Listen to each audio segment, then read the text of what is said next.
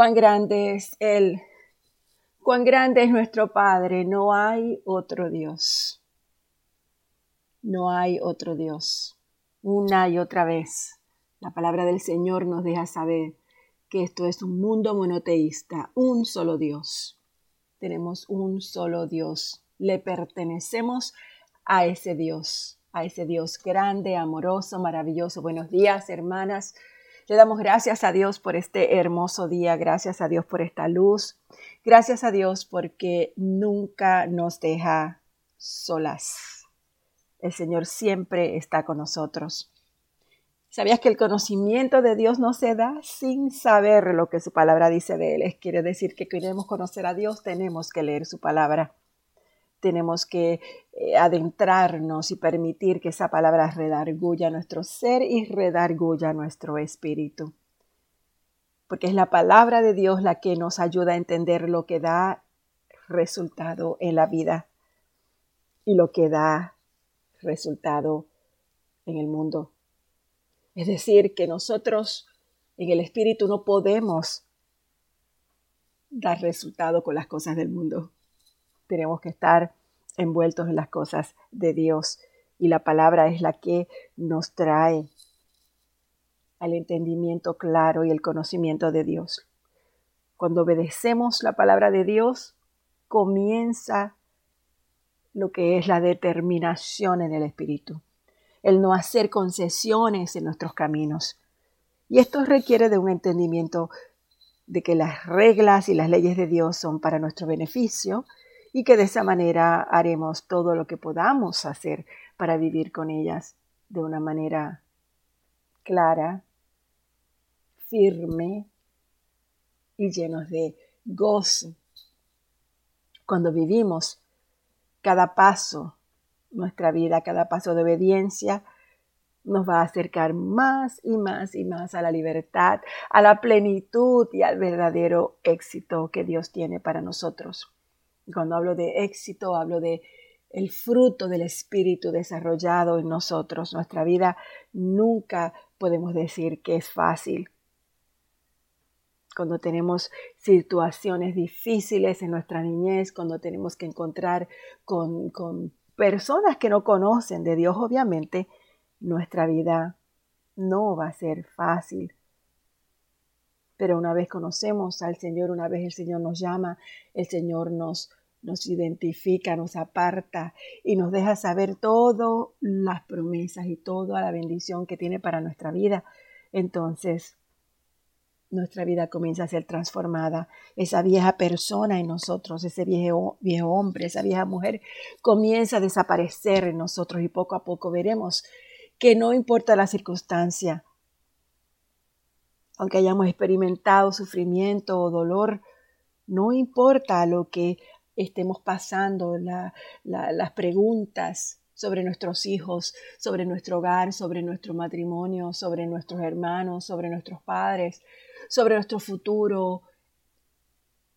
No importa las preguntas que tengamos, la respuesta siempre Dios la tiene y encontraremos esa respuesta en la palabra de Dios, porque es palabra que sale de los labios de Dios. Él inspiró, usó hombres para escribir, pero esa palabra viene directamente del corazón de Dios.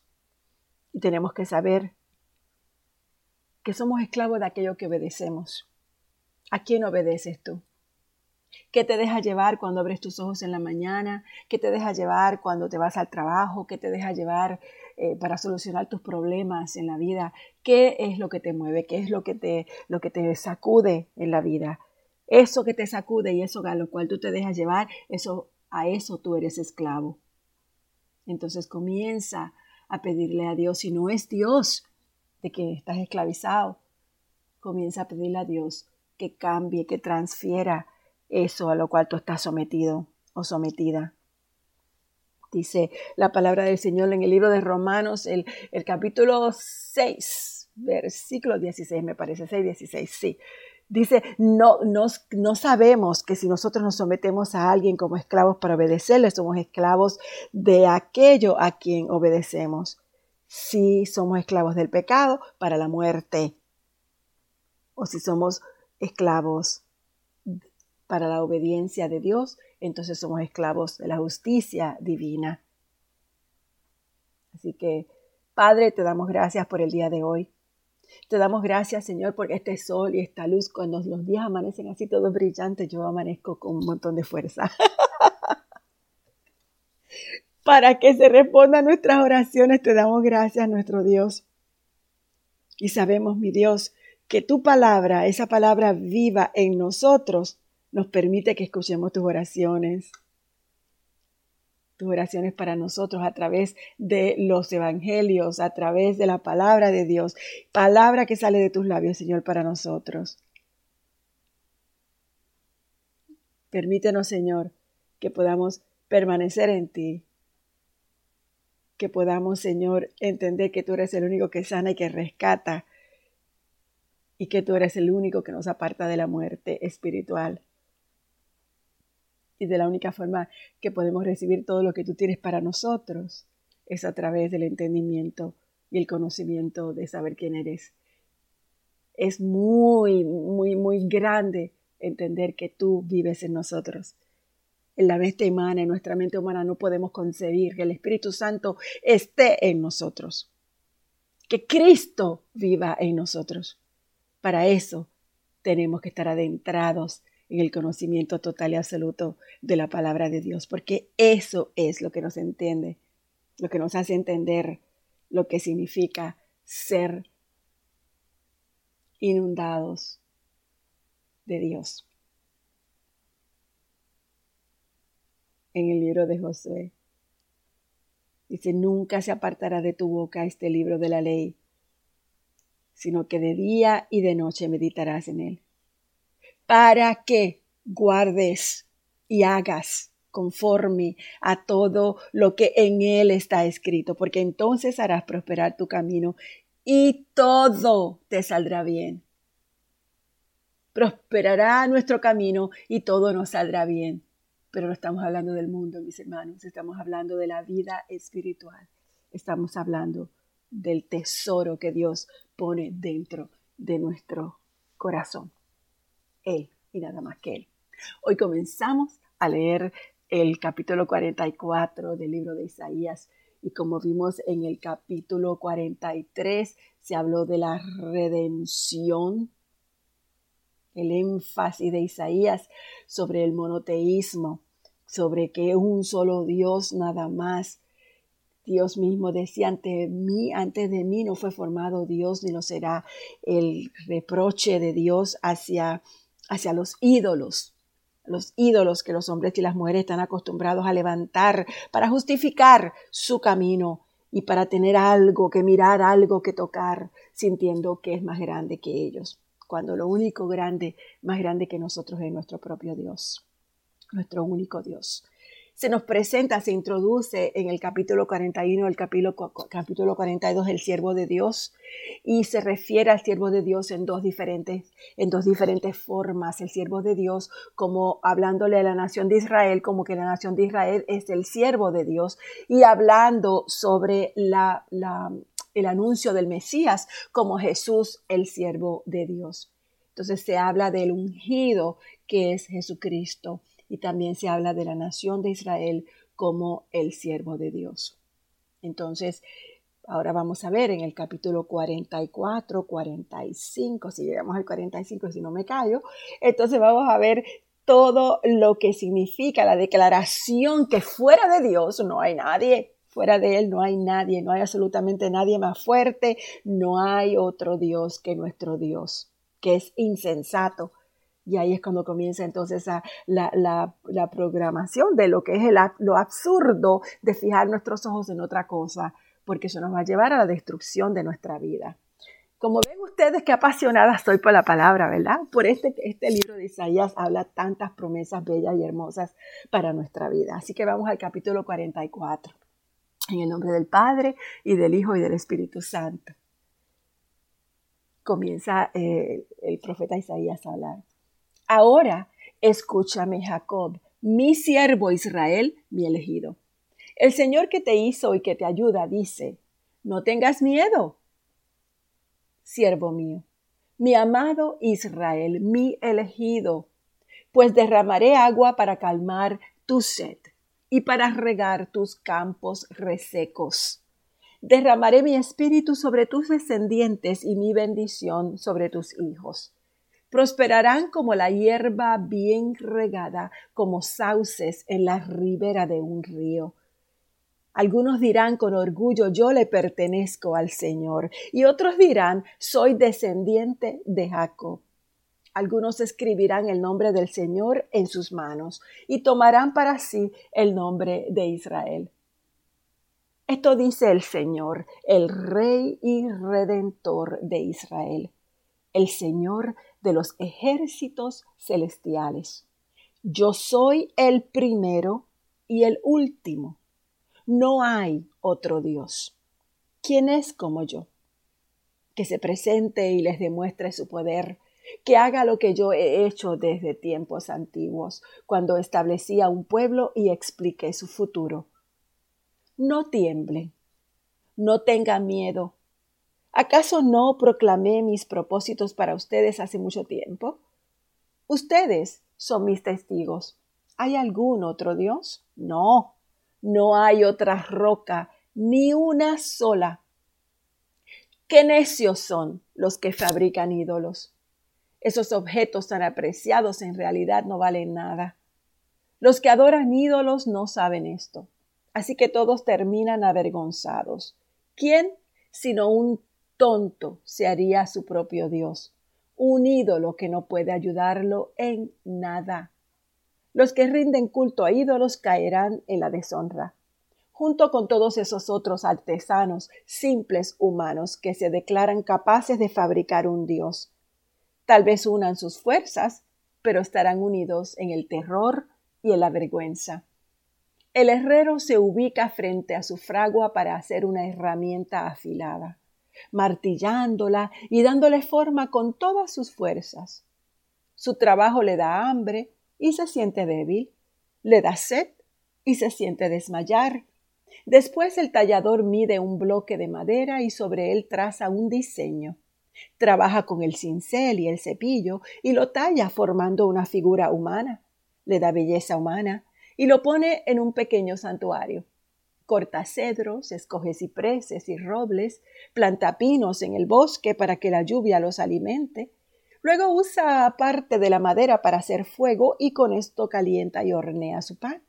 Después, aunque parezca increíble, toma lo que queda y se hace un dios para rendirle culto. Hace un ídolo y se inclina ante él. Quema parte del árbol para asar la carne y para darse calor. Dice, ¡oh, qué bien se siente uno con este fuego! Luego toma lo que queda y hace un dios, un ídolo tallado. Cae de rodillas ante el ídolo, le rinde culto y le reza. ¡Rescátame!, le dice, tú eres mi Dios. ¡Cuánta estupidez y cuánta ignorancia! Tienen los ojos cerrados y no pueden ver. Tienen la mente cerrada y no pueden pensar. La persona que hizo el ídolo nunca se detiene a reflexionar. Vaya, es solamente un pedazo de madera. Quemé la mitad para tener calor y la usé para cocer el pan y asar la carne. ¿Cómo es posible que lo que queda sea un dios? ¿Acaso debo inclinarme, rendir culto a un pedazo de madera? El pobre iluso se alimenta de cenizas, confía en algo que no puede ayudarlo en absoluto. Sin embargo, no es capaz de preguntarse, ¿este ídolo que tengo en la mano no será una mentira? Presta atención, oh Jacob, porque tú eres mi siervo, oh Israel. Yo, el Señor, te hice y no te olvidaré. He disipado tus pecados como una nube y tus ofensas como la niebla de la mañana. Vuelve a mí, porque yo pagué el precio para ponerte en libertad. Canten, oh cielos, porque el Señor ha hecho algo tan maravilloso. Griten de júbilo, oh profundidades de la tierra, pónganse a cantar, oh montes, bosques y todos los árboles, pues el Señor ha redimido a Jacob y es glorificado en Israel. El Señor dice, tu Redentor y Creador. Yo soy el Señor que hizo todas las cosas. Yo solo extendí los cielos. ¿Quién estaba conmigo cuando hice la tierra?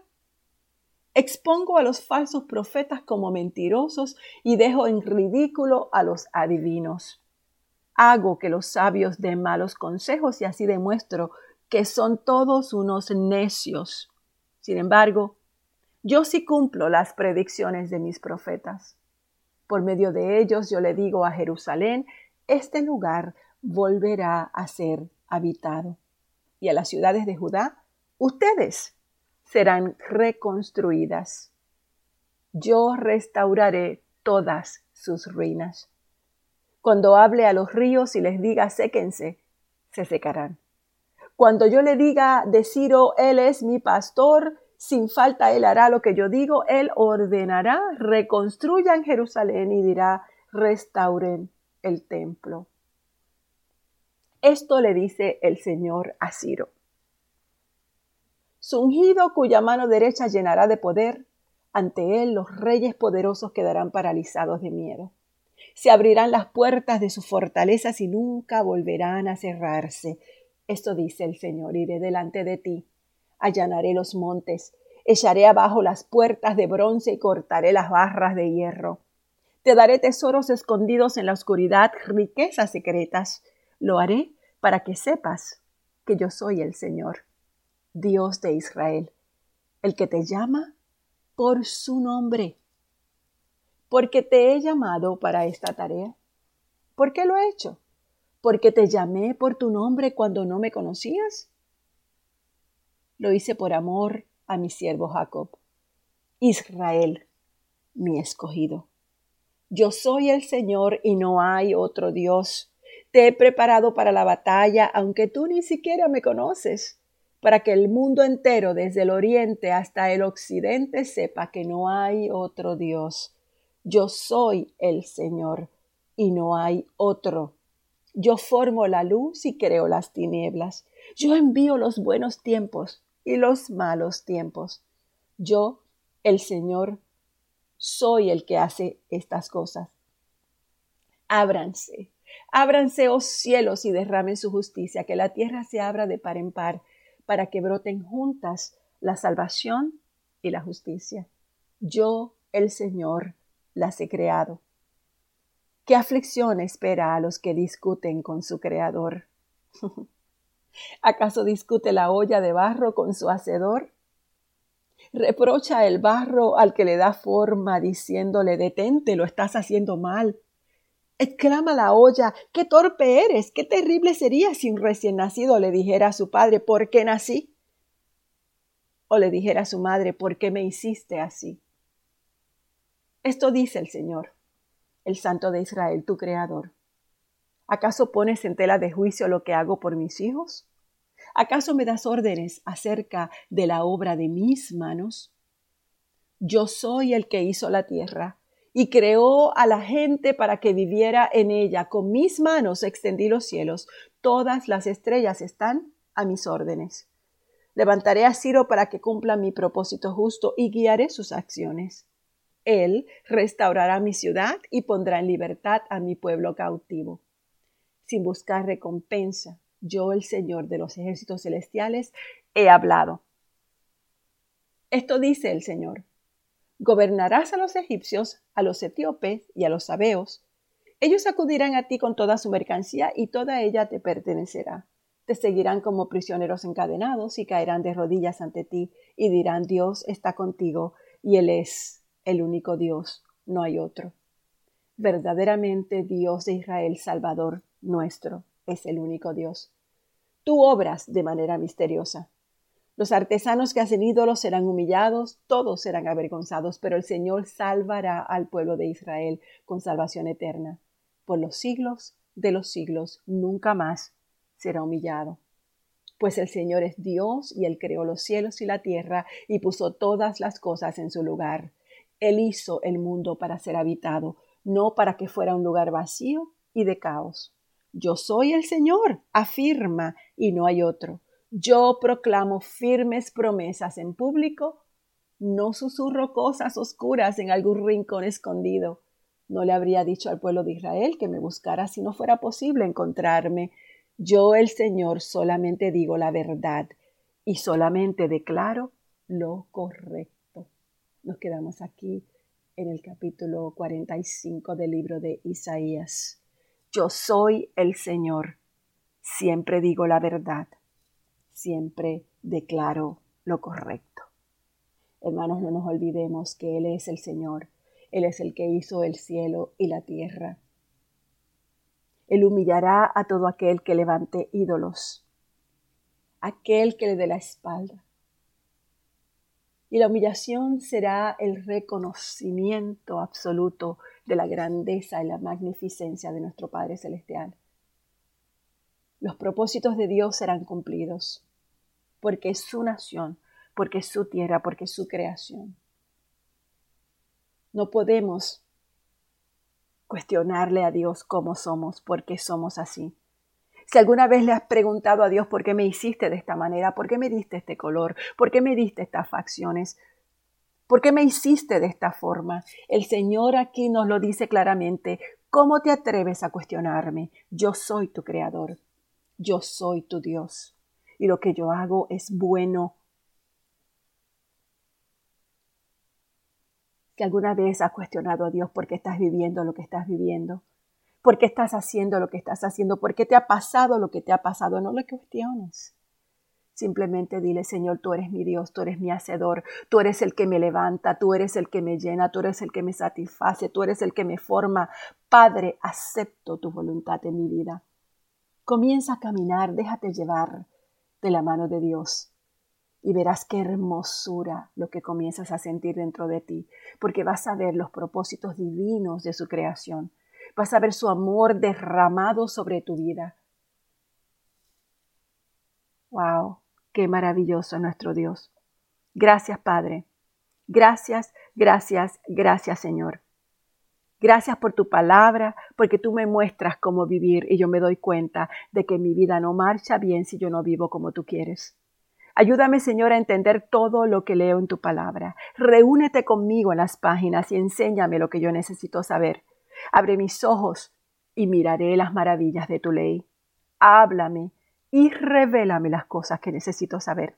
Gracias por el consuelo, por la sanidad, por la liberación y la paz que me da tu palabra.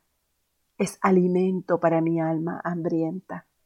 Ayúdame a leerla todos los días para que tenga un entendimiento sólido de quién tú eres, de quién eres que sea y quién tú quieres que sea yo y cómo debo vivir. Gracias, Señor. Gracias, gracias, gracias. En nombre de Jesús. Amén.